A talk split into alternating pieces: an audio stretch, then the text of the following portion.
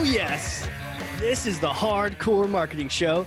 I'm Casey Cheshire, your host for this epic journey. And today's show, sponsored by Cheshire Impact, on a mission to help people maximize their use of Pardot and Salesforce. CheshireImpact.com. Bam. Hey, everyone. Before we get started with the show, I'm excited to announce two things. First is that my book, Marketing Automation Unleashed, is now live on Amazon. So go get it. The second thing is we have a new sponsor, qualified.com. I'm going to tell you about them in the next couple seconds here and also how you can get a free copy of my book thanks to them. So, who are these people? Well, Qualified is the number one live chat and chatbot platform for Salesforce and Pardot. Sales reps can have real time, personalized conversations with who? Your hottest website visitors. So I want you to know I don't just partner with anyone. I genuinely love these guys and the platform. We use it at my company. Our sales team loves it. We've closed a lot of deals based on it, um, had a lot of great conversations with prospects too. So, you know, a lot of marketing these days is what? Hurry up and wait right? Fill out this form. And then if we pass you over to sales, you, maybe you'll swap six emails with them to find a good time to talk. But what if a prospect is doing research right now and they would chat now? Why not give them the opportunity? So the best part is your company actually decides what leads are worth a live chat. There's a lot of noise out there. You don't want to talk to everyone. So Qualified actually connects to Salesforce and Pardot and it's able to pull in lead and contact information so you can specifically know if you're talking to a vip a vp a decision maker it's really kind of like magic now if you don't know who someone is well what happens then casey well that's when the bots come in handy chat bots can then ask you know questions to further qualify a lead find out if maybe this is someone you do want to talk to and uh, they can book meetings while your sales team is out and they can wake up the next morning with a bunch of meetings on their calendar now, here's the promo. If you are a company that wants to give your sales team this ability, right, to be able to talk to decision makers right when they're on your website, do this. Go to qualified.com and start a chat, right? They use their own tool, of course. Start a chat, tell them that Casey sent you. If you have Salesforce Pardot, when you schedule and then do a demo, they will send you a free copy of my book, Marketing Automation Unleashed. Not bad, right? Well, it's only while supplies last. So hop on this thing today. And that's it for sponsors. Let's get to the show. All right. It's live. We're cranking we're recording. Uh, this is going to be a good one. I'm excited, everyone. I can't wait to introduce you to my guest today. She is a marketing leader and a strategist. And what's really interesting, oh, there's many interesting things here, but she has experience across multiple industries. Um, and we're going to talk a lot about that and, and we're going to smash some myths software, financial services, healthcare, pharma, nonprofit, IT, retail. Like she's literally touched and experienced all these different facets of marketing. So there's a lot that we can learn from her. She's also a writer and a world traveler. We'll definitely talk about travel. Um, VP of Marketing at Confirmit, Beth Magee. Welcome. Thank you so much for having me. This is going to be fun. Yeah. I'm looking forward to it. Yeah, like this is going to be a good one. Um, there's so much I want to learn from you and chat about the latest, greatest, and the fact that you've touched all these industries and it's this is going to be a fun one. So this is our marketing leadership series, talking to strategists and senior level marketers like yourself, and, and understanding what you're looking at, where you're coming from, getting some strategies, some pointers from you. So this is going to be a fun one, and we're going to start the show off the way we start every show. And I'm going to mm-hmm. grab this thing. It's very heavy. One second. All right, here it is. This is Thor's hammer. So go ahead, take that. Here, there's the handle. Okay, you got it? Okay, cool. So take Thor's hammer and smash for me some kind of marketing myth, bogus strategy, or just misconception. You want to like set the record straight once and for all. Yeah. So I think this idea of ABM being a silver bullet is is totally incorrect. It's not about account-based marketing. It's about understanding the accounts that you're trying to work. And you have to be able to do that with intent data, which is what I think is the secret sauce these days. Um, and that that buyer intent data allows you to target specific accounts. So then I guess it is account based marketing. But traditionally, and I know everyone thinks that account based marketing was just invented a couple of years ago, but actually, yeah, like yesterday, right? right. Yeah. it was something actually like 1998. Um, but um, account-based marketing, traditionally, you you just picked at random a bunch of accounts that you wanted to target. But nowadays, we can use that intent data to focus on accounts that are truly interested in the in your solutions and your offerings. So I like to think of it more as hyper segmentation for people that have shown uh, interest uh, rather than a guessing game. Yeah, I like that hyper segmentation, um, and di- uh, in distilling the myth. I mean, a lot of people are like, oh no, ABM will save us. Like I'm, I'm losing my seat at the exec table, but don't worry, ABM will save us. Um, Right. And it's like, well, like there's some things in here that aren't new, but you've sort of boiled out the most important part here is that that intent data. So tell me about tell me about intent because I think uh, it's an important topic. Um, I don't know if a lot of marketers are are like tuned into it. Just the idea of what intent is.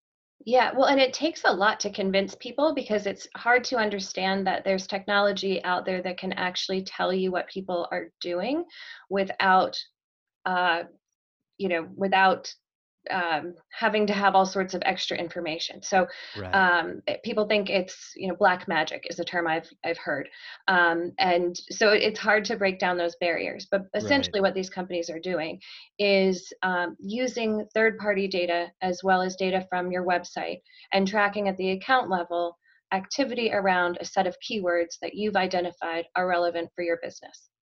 So there's i think we've all heard the statistic from forrester or ceb there it's all over the place but something i don't know what the number is now 75% i'm guessing uh, of, yeah. of people are doing research uh, before they fill out a form and i think it's like you know right. they download 12 pieces of content before they raise their hand and say they want uh, a demo or Mhm. want a company to contact them and so what intent data allows you to do is reach those companies before they raise their hand meaning before they fill out the form so you can get in there earlier before the RFP is issued and you're not on that list. Um, before they've reached out to your top competitors and they've, you know, smashed you uh, Right. before you even had a chance to get a phone call. So um, we're having a bunch of success uh, both on the marketing and sales side, and it's I'm kind of obsessed with intent data right now. Um, and there's a lot of providers out there, um, but I, I really truly think it's that secret sauce. And uh, I think the days of the, you know, just picking 100 accounts for your key account list at random are are over and anyone that's doing that without looking at uh, the intent data is honestly just wasting their time Wow. Yeah, we definitely don't want to waste our time. no Um, so, but you're right. Like the, I guess the the latest greatest ABM suggestions would be to what pick your top accounts based on how big they are and or they fit criteria, and then you just kind of go at go try to harass them, like OG direct marketing and sending them things and. Um, but you're saying, look, that's cool, but you may be hitting people that are just not ever going to be a fit or or what? They they're not they're not intending to buy anything in the first place so it's like a waste of time yeah it could be it could be they totally are just the wrong the wrong company or they've shown no interest. So you reach out to them 10 times that effort is not going to lead to anything. Um, or they could be somewhere in the middle of the buying process um, where they're still doing research but they're not quite ready to do high touch engagement like join a webinar. They still want to be educated so that's where it also gets interesting because you can take your content and you know it- again back in the day we used to um, align content to personas. Sure. Similar idea but rather than just persona looking at where they are in that buying process. So if Mm, they're earlier in the buying process they want education. So ungate those assets that educate them on the what you do why it's important to them etc and then uh, choose other pieces of content for different parts of the stage. So webinars maybe later on invitations to events later on. Um, so that's i Confirmit that's what we're really looking to do this year is um, focus the different um, channels by um, by the stage in which they're in in the buyer journey. Um, and it's that's a big undertaking but i think it's a Yeah. really neat way to look at things and um, it's it's creating all sorts of fun opportunities for us. I, no doubt and now you mentioned something controversial at, um, uh, as a part of that and that was the idea of that early stage content ungate it take Oh, out the forms just, oh yeah. just let people run wild with it. Yes. What's, what's your take on that? Because some people say put forms in front of everything. Some people are like no forms which i think is also crazy but you're saying there's a certain time and place. What what's what's the best way to approach it? Yeah, so I think there's a hybrid model. At least that's what we're testing right now at Okay.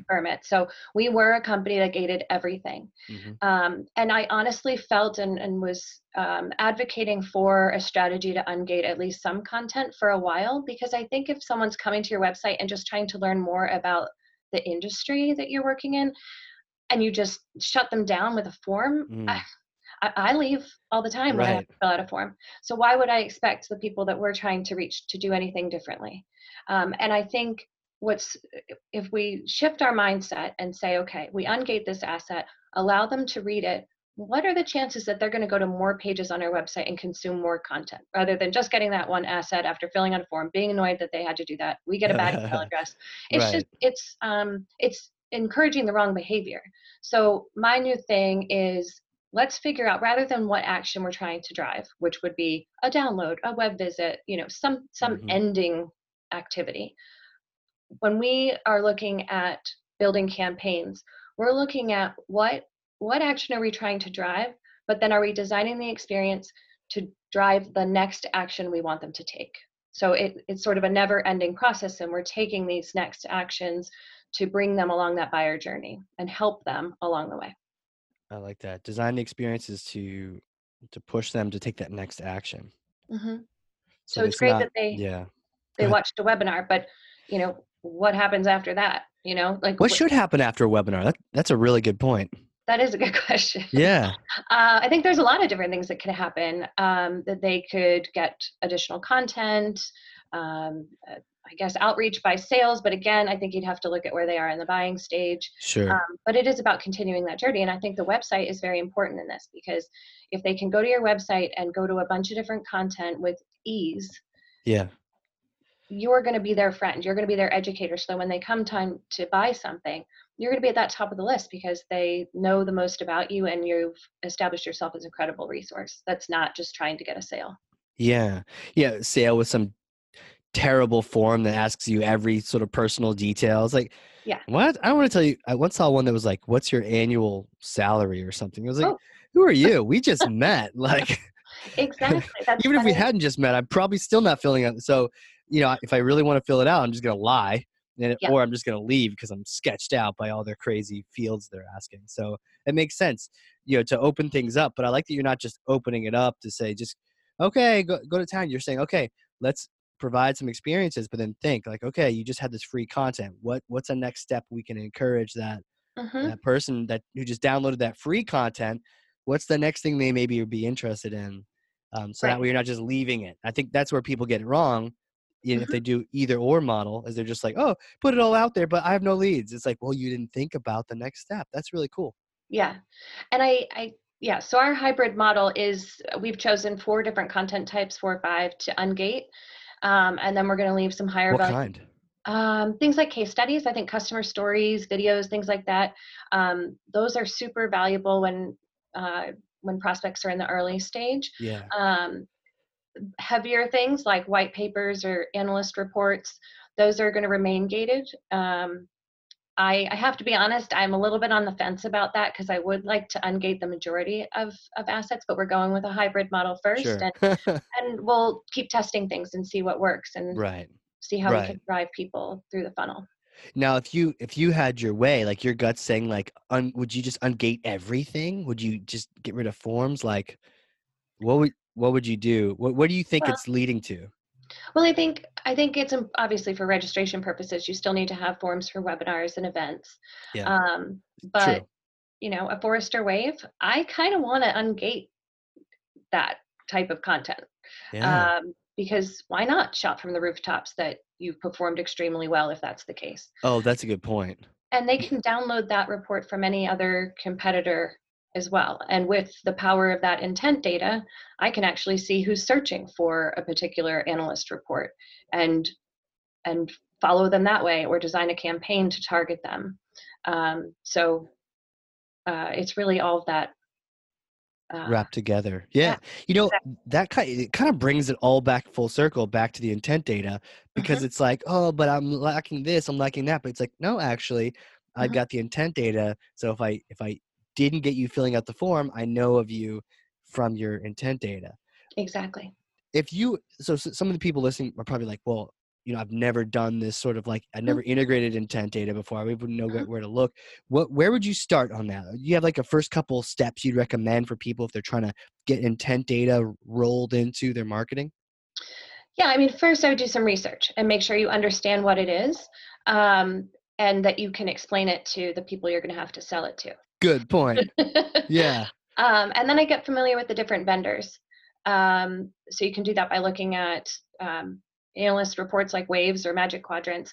Um, but have a couple demos and try to understand the differences between them. Right. Um, a lot of them are very similar, but some are quite different. Um, And they offer different things, and obviously they also offer different price points. So the actual True. vendor Yeah. Is going to be different for each organization and what your industry. Um, but I think, yeah, the first step is is making sure that you are educated, and that once you are, that you're sure that you would be able to leverage um, that data in a useful way because it doesn't really help if you are collecting the data but not doing anything with it. That Um, makes and- sense. Yeah, and then also that you have the resources in help in house to help with implementation, onboarding, and training with your because it, it does impact sales and your SDR or BDR team significantly. So Hmm. they have to get on board as well. Um, a couple questions on that. Um, Mhm. any vendors that stand out as ones people should check out? So my favorite is 6sense, and that's, Okay. what- that's what we use. And I'm, I think that they're the the top player in the space right now. No kidding. You know, such a small world. I actually chatted with Latané um, Ah, on the podcast as well. Um, it's they're they're just like they're everywhere, huh? They're Yeah. they're it. They're like number one when it comes to like putting a flashlight on the dark web and showing you what's going on behind the scenes. Yes, they they are. And she and I were actually talking about this podcast at Dreamforce when I saw her.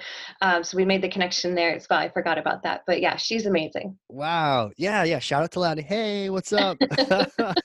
wow. Okay. So yeah, definitely check out 6sense. And I, and I love that you brought up, you know, do that research, be able to speak to it. And you- as much as I'd love you to be able to say, well, I listened to a podcast, that probably doesn't fly earning you credit internally. So you gotta gotta get some learning in there uh, Mhm. beyond this sort of like we're getting you excited here, but you know, take that next step. And nothing like a couple demos, you know, hearing a couple different pitches and understand. Oh, okay, I got it, I got it. Mhm. Um, what the thing is, um, and then be sure you can leverage it. So I want to ask you about that.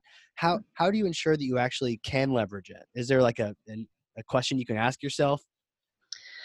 It's, I guess you have to ask, you know, what is the, I, I, maybe first, what is the appetite for your sales and Mm, SDR team? Are they open to something like this? Are they going to believe the data? Because that that was my biggest and still is my biggest obstacle in utilizing the data. yeah. I can ask the marketing team to, you know, try to use the data, or I can say we're going to run a campaign based off of this keyword.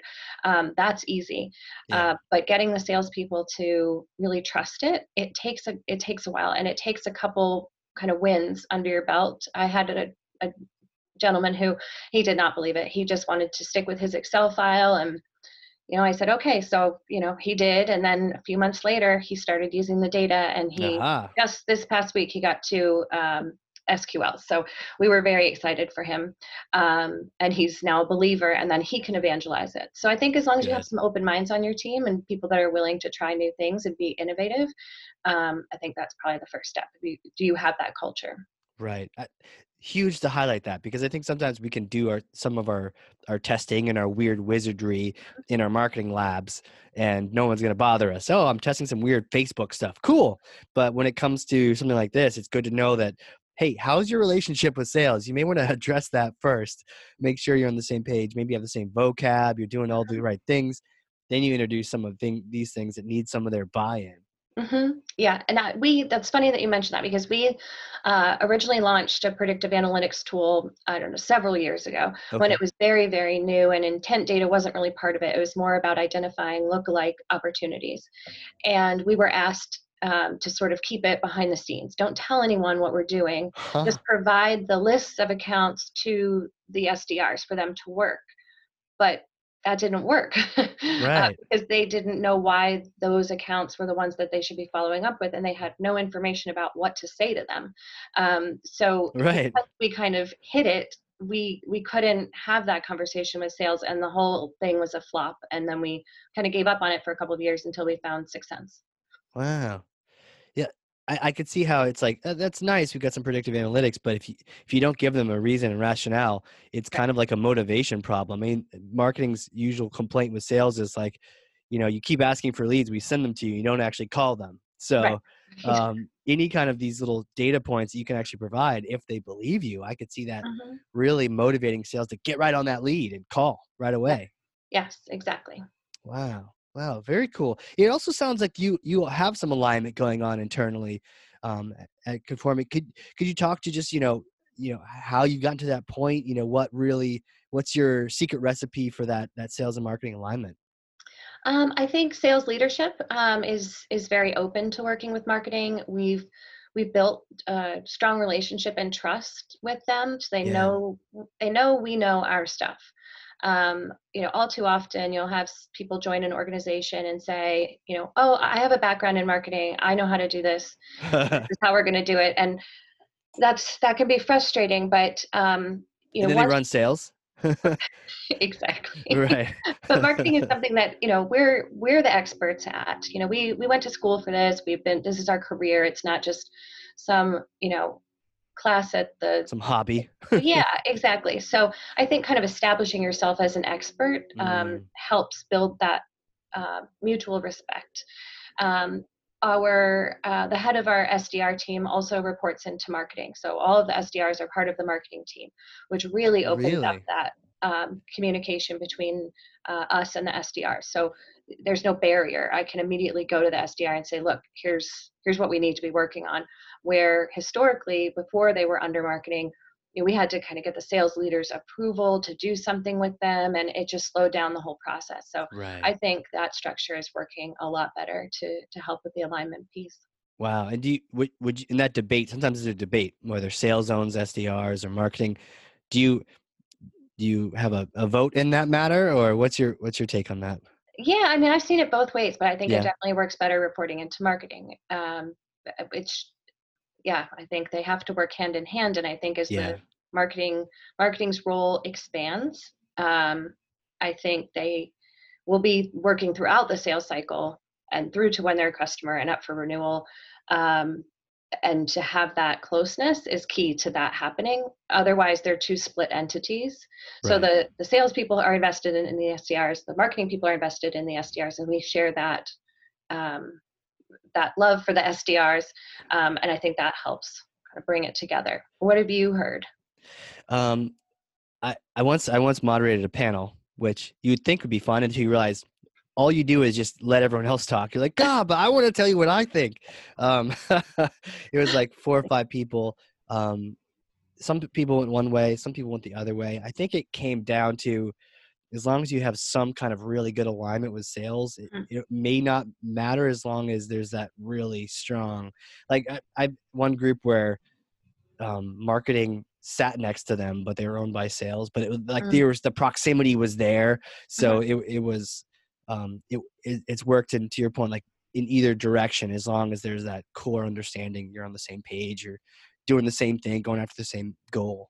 hmm That's interesting. Yeah, I Yeah, don't know. I think it could go either way, but um, I find if they report to sales, they are pulled off into another direction that kind of almost sometimes competes with marketing's objectives. of Uh, Yeah. Which you know that's definitely not ideal. right, right. Wait, wait, where where are you going? Oh, sales kickoff! Woohoo! Fun times. Uh, sales can have more fun. They make more noise too, don't they? they do. gongs and bells and happy hours. Marketing's like, shh. I'm optimizing my campaign. I will say our marketing department is pretty noisy. Are they? Uh, yeah, I think so. We're wild, but um, but in a good way. what do you do? You, are you having parties all the time? Are you celebrating? How do you keep it real over there? Well, everyone sits together, Yeah. um, and they do lots of fun things in the we call it the marketing room, um, and they play Pictionary or they do Wow. Interesting game with songs. So they, they take breaks, they hang out. They're a super close bunch. I think they've been a model for the rest of the organization. It's been great. Cool culture. Like everyone's aligned and every, it's like a little marketing family. I like that. Yeah, yeah. so, so kind of another question around marketing and kind of to bubble it out a little bit, you know, mm-hmm. thinking about that room and, and it's 2020 now, which is crazy. The, the, I like the number, but it, it's a it's a high number, and I remember when like 1999 was cool. Yeah. Um, you know, like what's your approach to planning that big picture marketing? You know, sometimes we can get caught up in the day to day tactical. How mm-hmm. do you, your marketing leader, your VP, how do you sort of set that course for the whole group, the whole team, and then align that with everyone else? Yeah, so it's tricky, but I mean, first you have to understand what your organization's goals are and not oh, yeah, good point. this year, but in the future. Where are we trying to go? Because you can't design a program without having that in mind. And you also can't work 365 days a year at a time and start start over as soon as the calendar changes. That doesn't work. It's a continual process of growth. Sure. Um, so understanding the those corporate um, objectives and strategy, I think, are first uh, the first place to start, and then start mapping out how you would help the company achieve those through your marketing efforts. I think, though, a key is to connect with particularly sales and make sure that you share the same understanding of the corporate objectives and future direction of the company. Right. Because um, if you don't, you guys are going to create goals that don't align. Um, you so might be at odds with each other, right? And exactly. It, yeah, that doesn't work. no, no. So once you establish that, I think it's a great process to have an open discussion about the goals. Not that or objectives. Not that one department should be telling the other what to do um, or how to do their jobs, but without that open communication, to your point, you could be at odds and running off on separate paths, and and at the end of the day, not accomplishing anything. Right. Right. Huh. And, and, and then do you how far out do you think? Do you are you in like 10 year 5 year 3 year? Like what what kind of window ranges are you thinking about? Oh that's funny. Uh, the food chain. Yeah i mean all of that. Um, yeah. you have to think far out but you also in my role because i'm, I'm both strategic and also you know tactical i'm Getting building a list right. right. now. Yeah. Um yeah so i have to think in a way day to day week to week campaign to campaign but you always have to keep that big picture in mind otherwise you don't know why you're building the campaigns you're building. Right yeah. Um, and it's really important to understand where your company is going. I think from a corporate perspective um, and your your career but your personally your career as well is that where you want to go with your career? Right. um, so i think those are important things to kind of ask yourself and as we start the year you know i'm trying to do that as well and encourage my team members what do you want to accomplish this year in your career? Right. You know not just the company is is wonderful but if you're not improving yourself you're not going to be improving as an asset for the company. Right. Um, that makes sense. what what about you? Are, do you have any tips on planning? You know i love that you brought up the the end goal in mind because i think we sometimes forget that. I have a little tool that I got from a guy named Dan Sullivan and uh, strategic coach, and it, there's this thing called an impact filter. And the gist of it is, uh, any project, campaign, anything you're going to do, you fill this little thing out. And one of the key sections of it is, when this thing is complete, what has to be true in order for this to be a success? Mm-hmm. And there's a couple bullets there that you just fill out. And I think sometimes we're like, I've done this, so just flying by the seat of my pants, and I just like, oh, this, this is cool campaign idea. Let's try this thing out, and we're like testing and marketing, but we're not necessarily thinking about, okay, what result are we actually looking to get out of this thing? Mm-hmm. if you can, if you send that to your team, and they don't know what the the key success criteria are, you may get back a different thing out out the end because you didn't communicate that. So I always like filling those things out, even if it's for myself. Like, okay, I'm about to have this really important phone call. Mm-hmm. What do I want to accomplish by the end of it? You know, mm-hmm. or you know this year in marketing what do i want to accomplish by the end of it?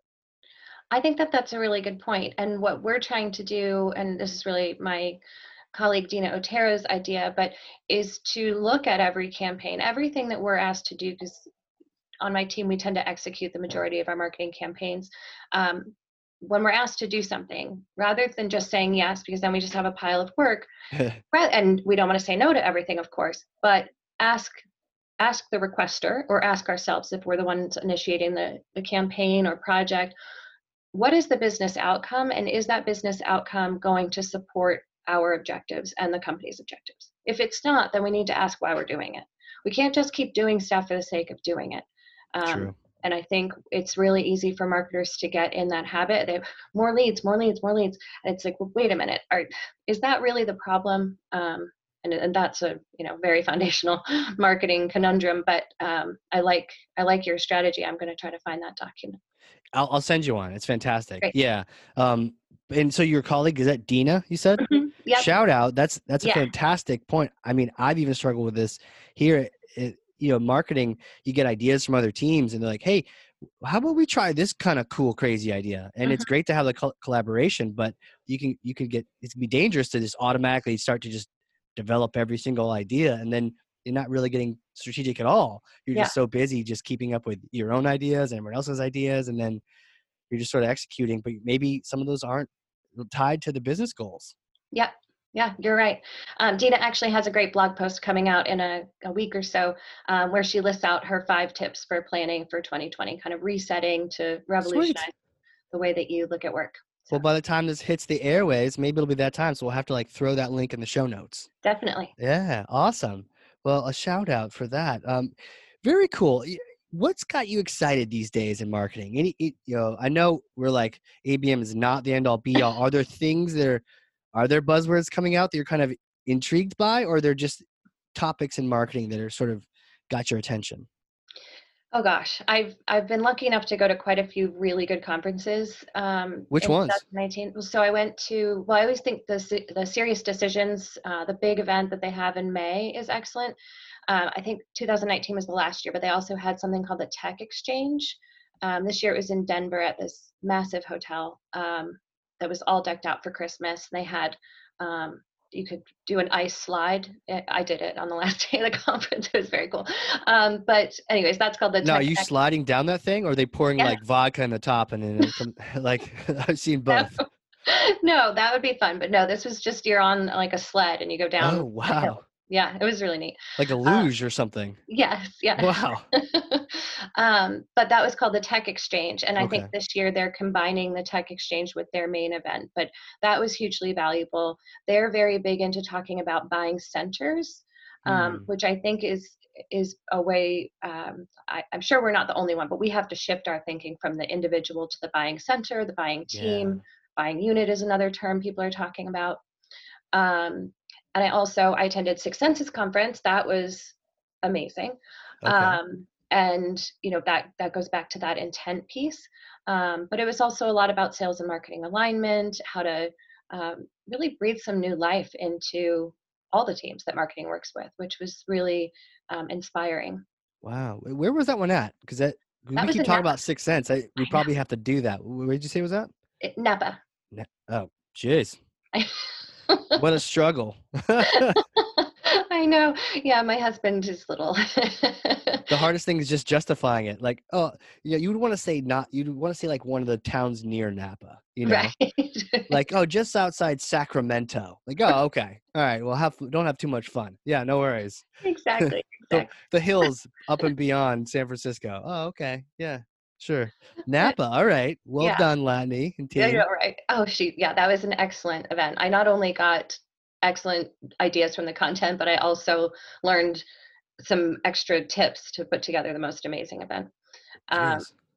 but uh, that one was the content is so valuable that we're actually replaying some of the sessions for our teams internally to Wow. expose them to the sessions that Dina and I attended. Um, so when you find those conferences that are so valuable, I mean, there's so many that I've attended that are, you know, there's ends up being three sessions that are useful out of 20. and it- right? You're like, oh, right? Yeah. I mean, Uh, I, I love a good Vegas conference and all, but like, you know, time away from family and like, you, you got work to do. Exactly. Um, so those two, um, Okay. they, they both happened in December, but they were they were extremely valuable. There's also some a conference coming up um, with Topo. oh, Um, yeah, yeah. I wasn't really aware of um, until very recently, but that's all about um, sales, uh, SDR, and marketing alignment. So Right. I'm looking forward to that. I'm heading to uh, San Francisco with our head of uh, the SDR team, so that will be fun to spend some Oh, time. that will, with yeah, that'll be good. Um, sweet. Well, I sidetracked us because the original question was, uh, you know, what what's got you excited? So Yeah. all these events are happening. It sounds like that's Yeah. where you're getting some of your inspiration. I really am, yeah. Um, which, by the way, I think it's great to get out of the office when you can. Uh, you got to keep your sh- your skills sharp and Yeah. and stay on top of the trends. Um, and this has helped me do that. Um, but I I also love the that there are more conversations around um, marketing's expansion across that buying journey. Yeah. Um, so instead of just being there to generate leads, um, it, our role has really expanded. And dare I say, I think sales role has the traditional sales role has compressed a bit. Um, you know, because the SDRs, the marketing's got a chunk of it. The SDRs have an even bigger chunk. Then you've got customer success on the back end. I think marketing spans all of that. And I'm finding even in our organization, sales are much more willing to bring marketing into a deal to support with additional information that they have um, from analysts or content that's been written, studies that have been written. So um, I think just the idea of of marketing expanding its role and influence is very exciting. Right. Um, and I, I do think we need to be thinking about things differently. You know, it's you know six people purchasing your product at a time, not just one. So that kind of blows up the idea of traditional Mhm. marketing. Yeah. Right.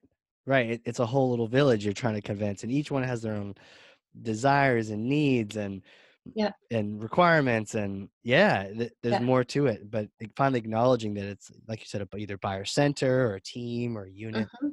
makes sense Yeah. have you bumped a chat into chat or anything like that i've So, seen that yeah. really kind of just blow up lately in b2b world Yeah, I, I've, I've we've done a few recent demos actually. oh cool Um, I'm not sure yet where I stand on chat because I think it can be intrusive at times.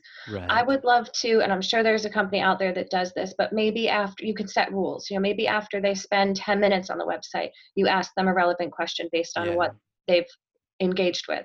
Um, or after the second visit to your website, something like that. But when I get on a website and within five seconds they're popping up and asking me what I need when I don't even know what I need yet, it's it's annoying. I will Yeah. say I was on Topo's website looking at this event in San Francisco, and the chatbot popped up and said, "Oh, do you want me to help you justify the airfare to get from Charlotte to San Francisco?" And I was like, "Okay, from a marketer's perspective, I just need to understand if you are a computer system or if you are a human being."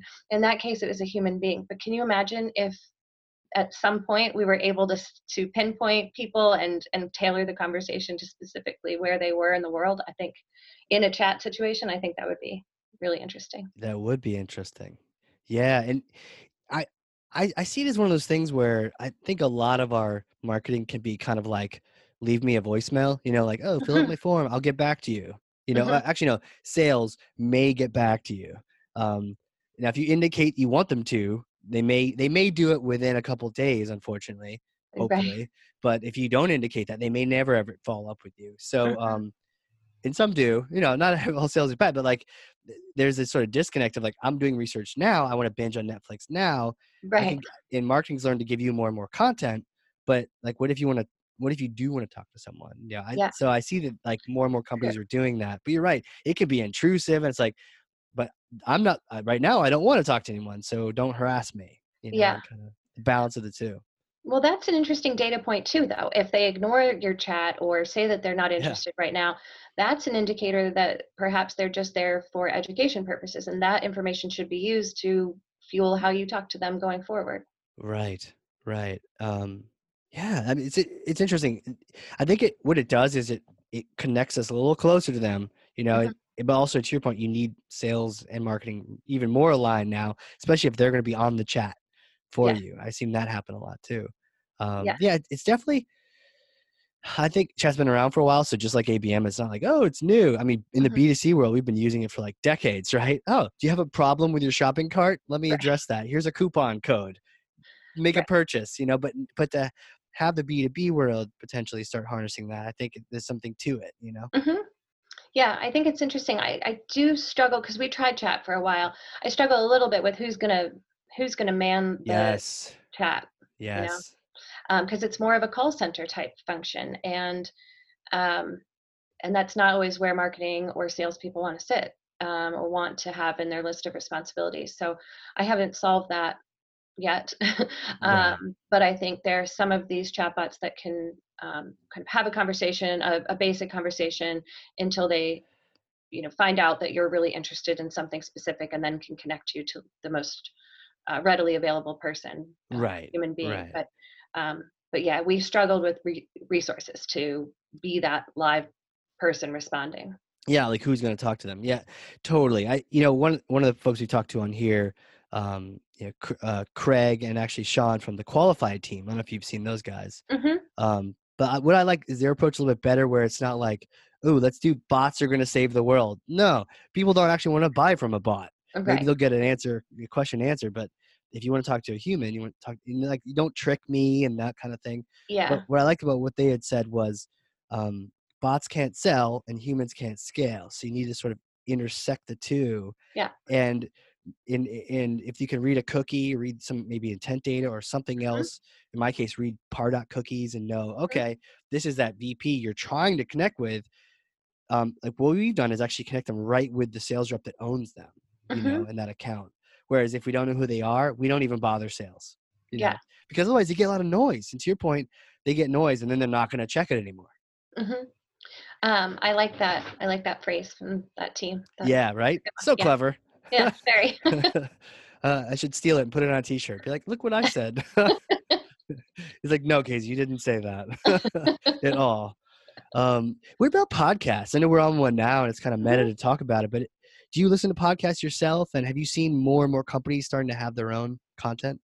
Um, yes, I mean, I can't say that I have a ton of time outside of my normal workday Sure. um, to be engaging with podcasts or TV at this point. right? my kids, no. Um, Right. It's just life is busy, so I think the the fact that you can bring them on the road with you is really helpful, um, and it's a great way to.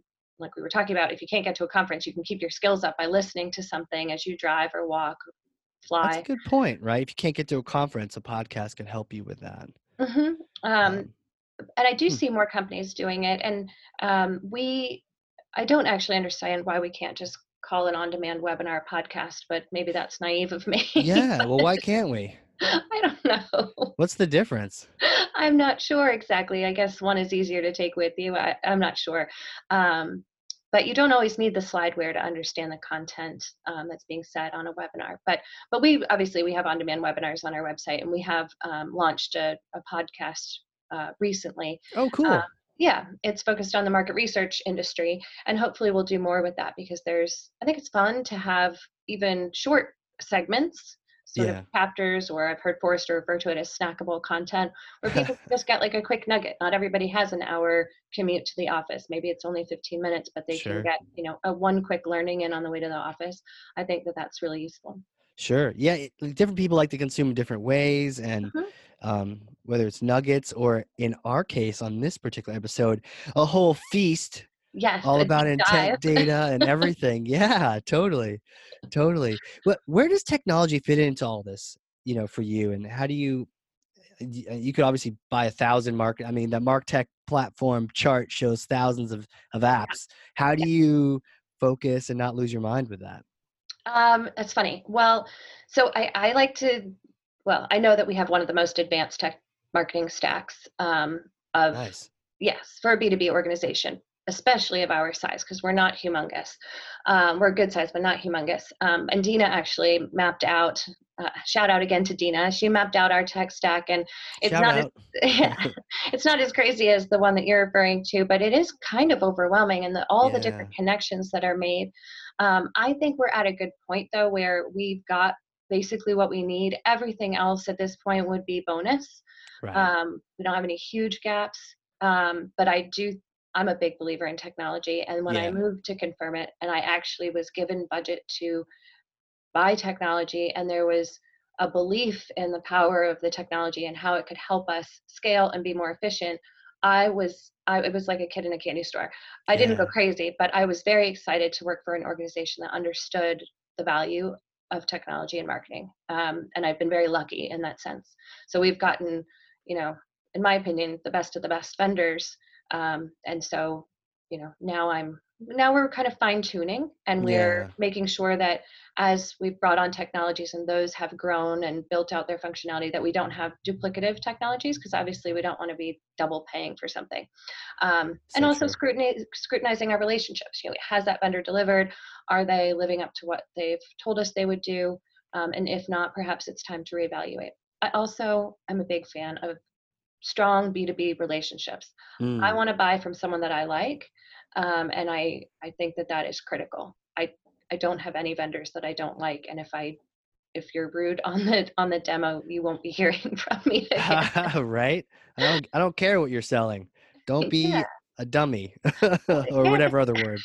Yeah. Because I think if that's the case on the demo, that's indicative of how your relationship is going to be long term. It's sort of like a first date. You know, if that doesn't go well, I don't think you're going to have a successful marriage. Right. I'm sure there's eh, you know other situations where that could that could work, but um, but I think you know I like building relationships with my vendors, and I think it's very important. Yeah, you want the vendor to hold the door for you. Maybe pick up a nice dinner, you know. Wine and dine me, man. Come on. I'm just gonna buy your app. Show me but to your point, it also it shows like potentially shows, unless they're just a bad rep. And it's but it could be how they view customers. Are Mhm. they Yeah. just cogs in a machine we gotta grind out in a factory? Or do they do they is the discovery actually tell me about your business? Not just because I need to do that for my check sheet, but like I really want to know so I can Mm-hmm. customize the solution for you. Yes, exactly.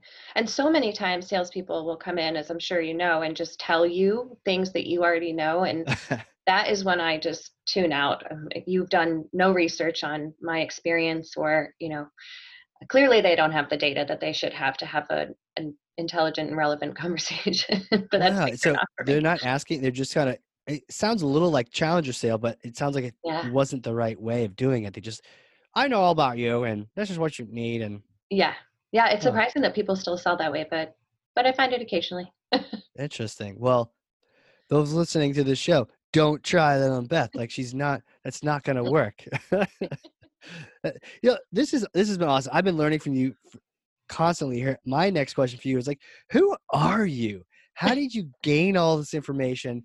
Did you always know you're gonna be a marketer? Like take us back, like little Beth days.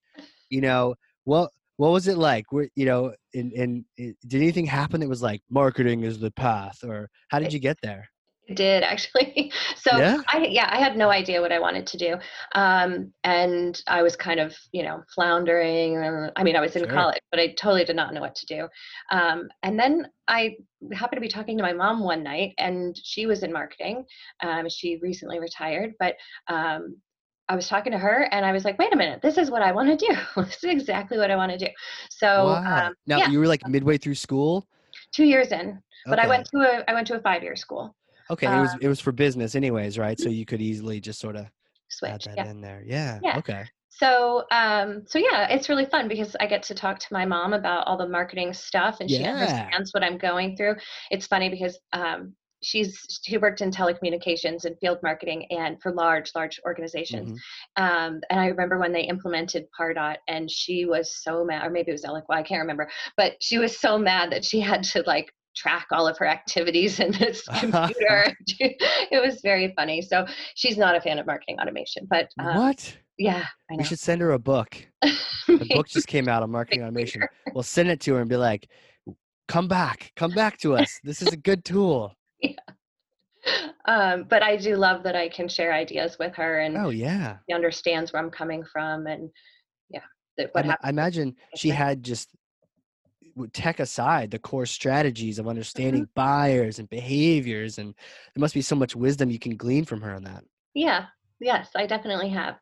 Um, and also she's helped me understand, you know, the perspective from a much larger organization, which is also useful. yeah what was that convo like in, later on was she like i i knew i knew this was gonna happen or was she like really oh, like i've been marketing your entire life and now and now you're gonna do it Yeah, I don't know if she ever said that exactly, but she, we definitely often say, I'm so glad that you understand what I'm talking about. And it's so nice that we can have these conversations. So, that's true that's yeah, true that's it's great. like So She's my inspiration. Sorry, go ahead. no no no that's awesome so your inspiration Yeah. Um, it was my mom. Uh, and, Yeah. and so she got me into marketing and, um, you know, I think it's really important um, to try a bunch of things. Mm. I I pride myself on being a B2B marketing generalist. Um, I've made a specific um, a, you know choice not to specialize in anything um, i think if you can get your hands in everything you can in the beginning i think that that will pay off a ton later on. Even if you do decide to specialize, at least you'll understand what PR does and how that right. works and the basics of a press release.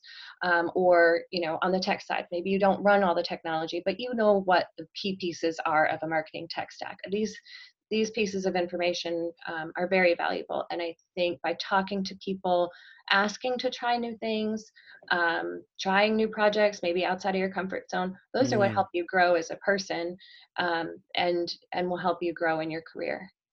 That's so. fantastic, and, this kind of ties into one of the questions I wanted to ask you too, and maybe the, these are the answers too. Which is like, if you could go back in a time machine to yourself at the beginning of your marketing career, you just had the aha moment with mom. What what would you advise yourself, knowing what you've known and experienced what you've experienced, all the industries you've been to? What would what would you tell yourself? Ooh, oh gosh, that's really tough. Yeah. No, that's a really tough question. It wasn't. Oh gosh. Um, maybe don't. I know this is going to sound cheesy, but don't sweat the small stuff. Nice. Okay. No, uh, the cheesy stuff is often usually true. Like, and it's only cheesy to people who don't believe it. But like, no, I, I believe it. So, what about sweating? Like, how how would you not sweat the small stuff? so we're not making baby food. Well, I'm not in my job. I'm sure there are people that are out there responsible for that. Um, right. Um, but you know, they can sweat. They can sweat the small stuff. Right. right. But take it all in stride. I, you know, I sometimes get worked up. I still do this. I'll get worked up because someone doesn't believe in my idea or they're fighting me on something. Um, and rather than get all worked up, kind of just take a deep breath. Um, because at the end of the day, it will all work out one way or another. You're going to have results, and you can use those results to you know make a new argument. Um, but it's just not worth it to get all worked up. You, it doesn't do any good for you your team. Um, and i think it's really important to kind of show that control and command um, to the people around you. So um, yeah i mean i'm very passionate about what i do um, and i think that that's really important and a, a good thing to have a, with any job um, yeah. but you got to kind of keep that in check it's not all worth getting too worked up over. Right. No, that makes sense. Like have the passion for what you're doing, but mm-hmm. then don't let it just like take take control and then maybe hurt your relationships internally where you're tr- you're trying to work with people. Yeah, yeah. Yeah. And you stress yourself out. I think that's yeah. for me it's uh, luckily I have not hurt any relationships, but the stress right. level personally becomes, you know, it burns you out pretty quickly and I think you know we have long careers these days you know where yeah. people are working very late in life um, and so you, know, you, got a long road ahead of you um, so you got to keep those stress levels down i think yeah yeah yeah yeah and and you know one of the things you said too which is really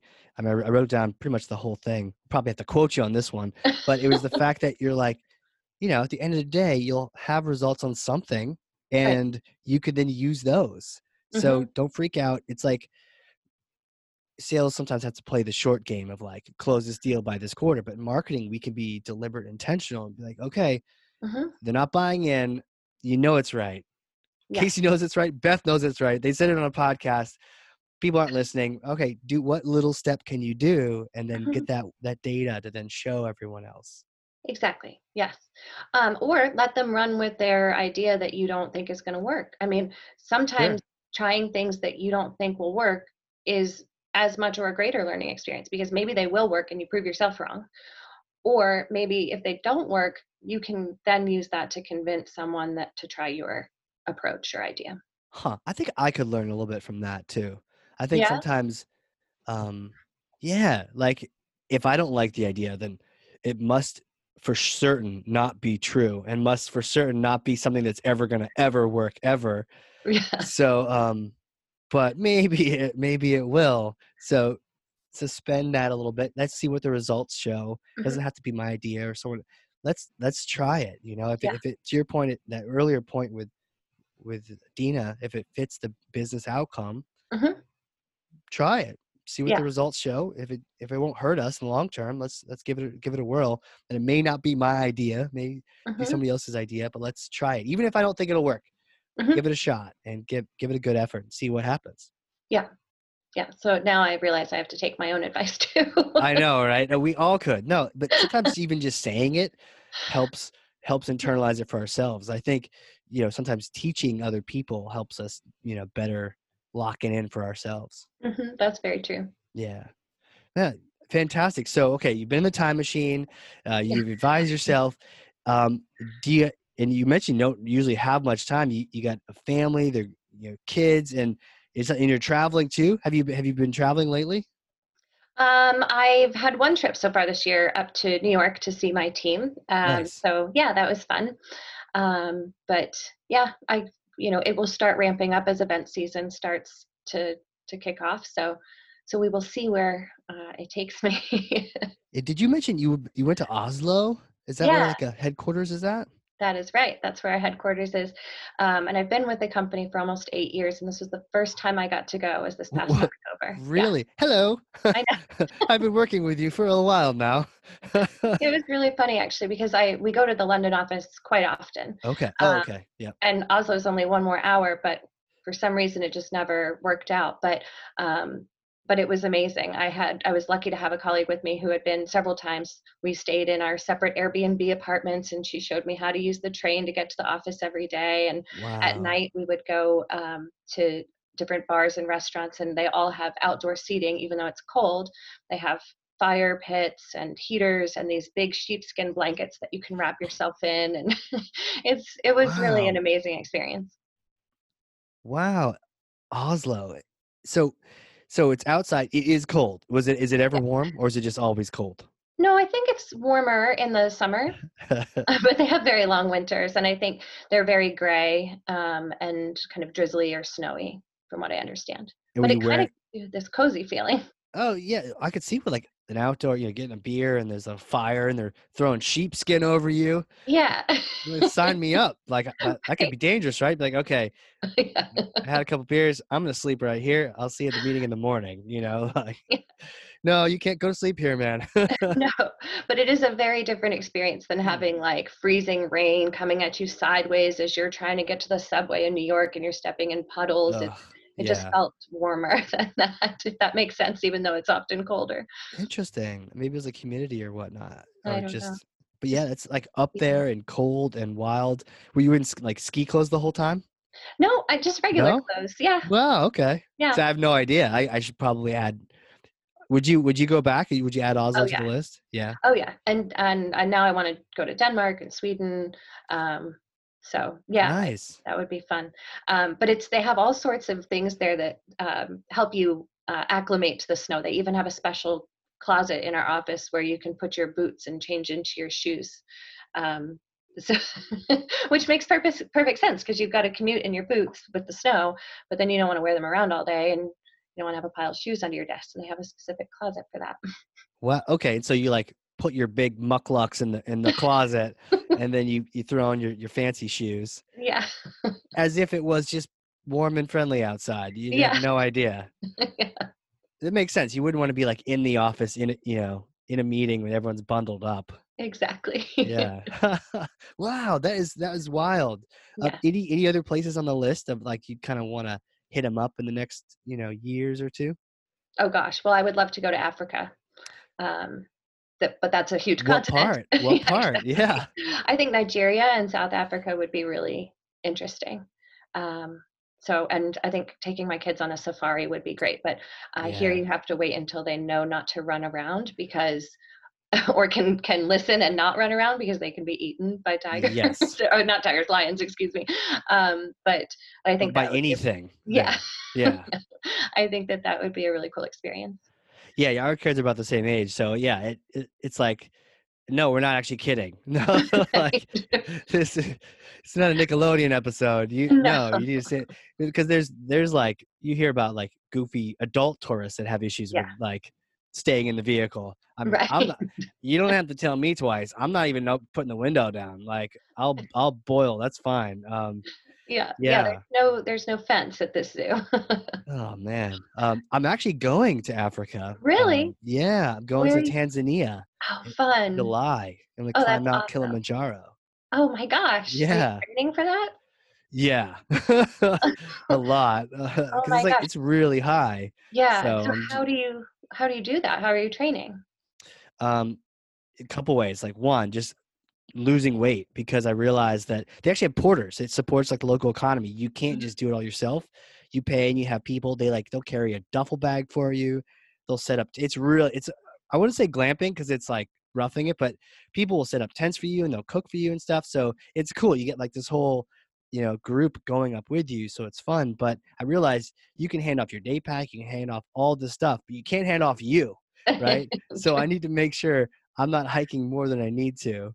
Um, but then, yeah, just doing a lot of walking because it's not technical. It's just like a slog. It's like I'm gonna do eight days worth of just wow. you know maybe four hours each day. So it's not even, and they want you to go slowly too. The the biggest problem is when the like a super athlete gets- out there and they're like, oh, I got this. I'm not gonna go slowly. I'm gonna go quick. And they go too quick, and then you don't adjust to the altitude, and you get sick. So Uh, you yeah. gotta take it slow. You gotta just like, but I'm really good at meandering and sauntering. So I'm just like, yep, heading up the mountain, one step at a time, y'all. Like I'll see you at the top. You know, so I have no problem. I'm not gonna rush at all. But I'm excited. I've never been to Africa. You, I mean, it's such a big continent, and you're right. Yeah. Like, we don't ever really get out there. That is so cool. Well, you'll have to keep me posted on how that goes. I want to I will. Yeah, you want to go? It's in July. I don't know if I'm ready for that. Oh, you'll be fine. Now that I've told you how hard it is, it's so easy. You'll be fine, Beth. Maybe Uh, next year. Yeah, yeah. I'll get you on the next one, Casey. Well, you never know. I've already mentally prepared to do it again because like Ah. people are like, oh, tell me how it goes. I'll go on the next one. Okay, I'll tell you. oh Very man. cool. Well, good luck. Well, thank you. I'll definitely keep you in the loop on that one. Awesome. So tell me, where can people connect with you? They want to like follow you, get some more of your thought leadership, um, as well as you know, Confirmit. How how do they? What are some URLs? Throw out some social platforms and URLs and all that stuff. Sure. So um, our website is confirmit.com, C O N F I R M I T. Okay. Um, I have some blog posts on there. Uh, I've also linked some of those to my LinkedIn profile, which is Beth Magee. Um, and that's M A G E E. There's no C, there's no capital A. Right. Right. Um, and uh, Twitter, I'm Beth Higgins, or Beth Higgins, one word, so Beth Higgins. Uh, it's my maiden name. I think you could still find me under Magee there too. But um, yeah, and I'm connected to Dina too. She's a great one to follow. So um, check her out, Dina Otero, O T E R A. Um, she's got some some awesome content on the blog as well. Yeah, we'll have to check check that out, and we'll have to follow her too. Put her on there. This has been awesome. Thank you so much for coming on here and and chatting and, and sharing your strategies and your and your knowledge. Well, thank you. This has been really fun. It's great to hear your perspective too. Yeah, no, absolutely. And for those listening, if you learned something, and I know you did because I literally have two pages of notes over here, then share this with someone else and be a thought leader, just a one person or two people, or just throw it on Twitter. Maybe you thought leader to thousands, who knows?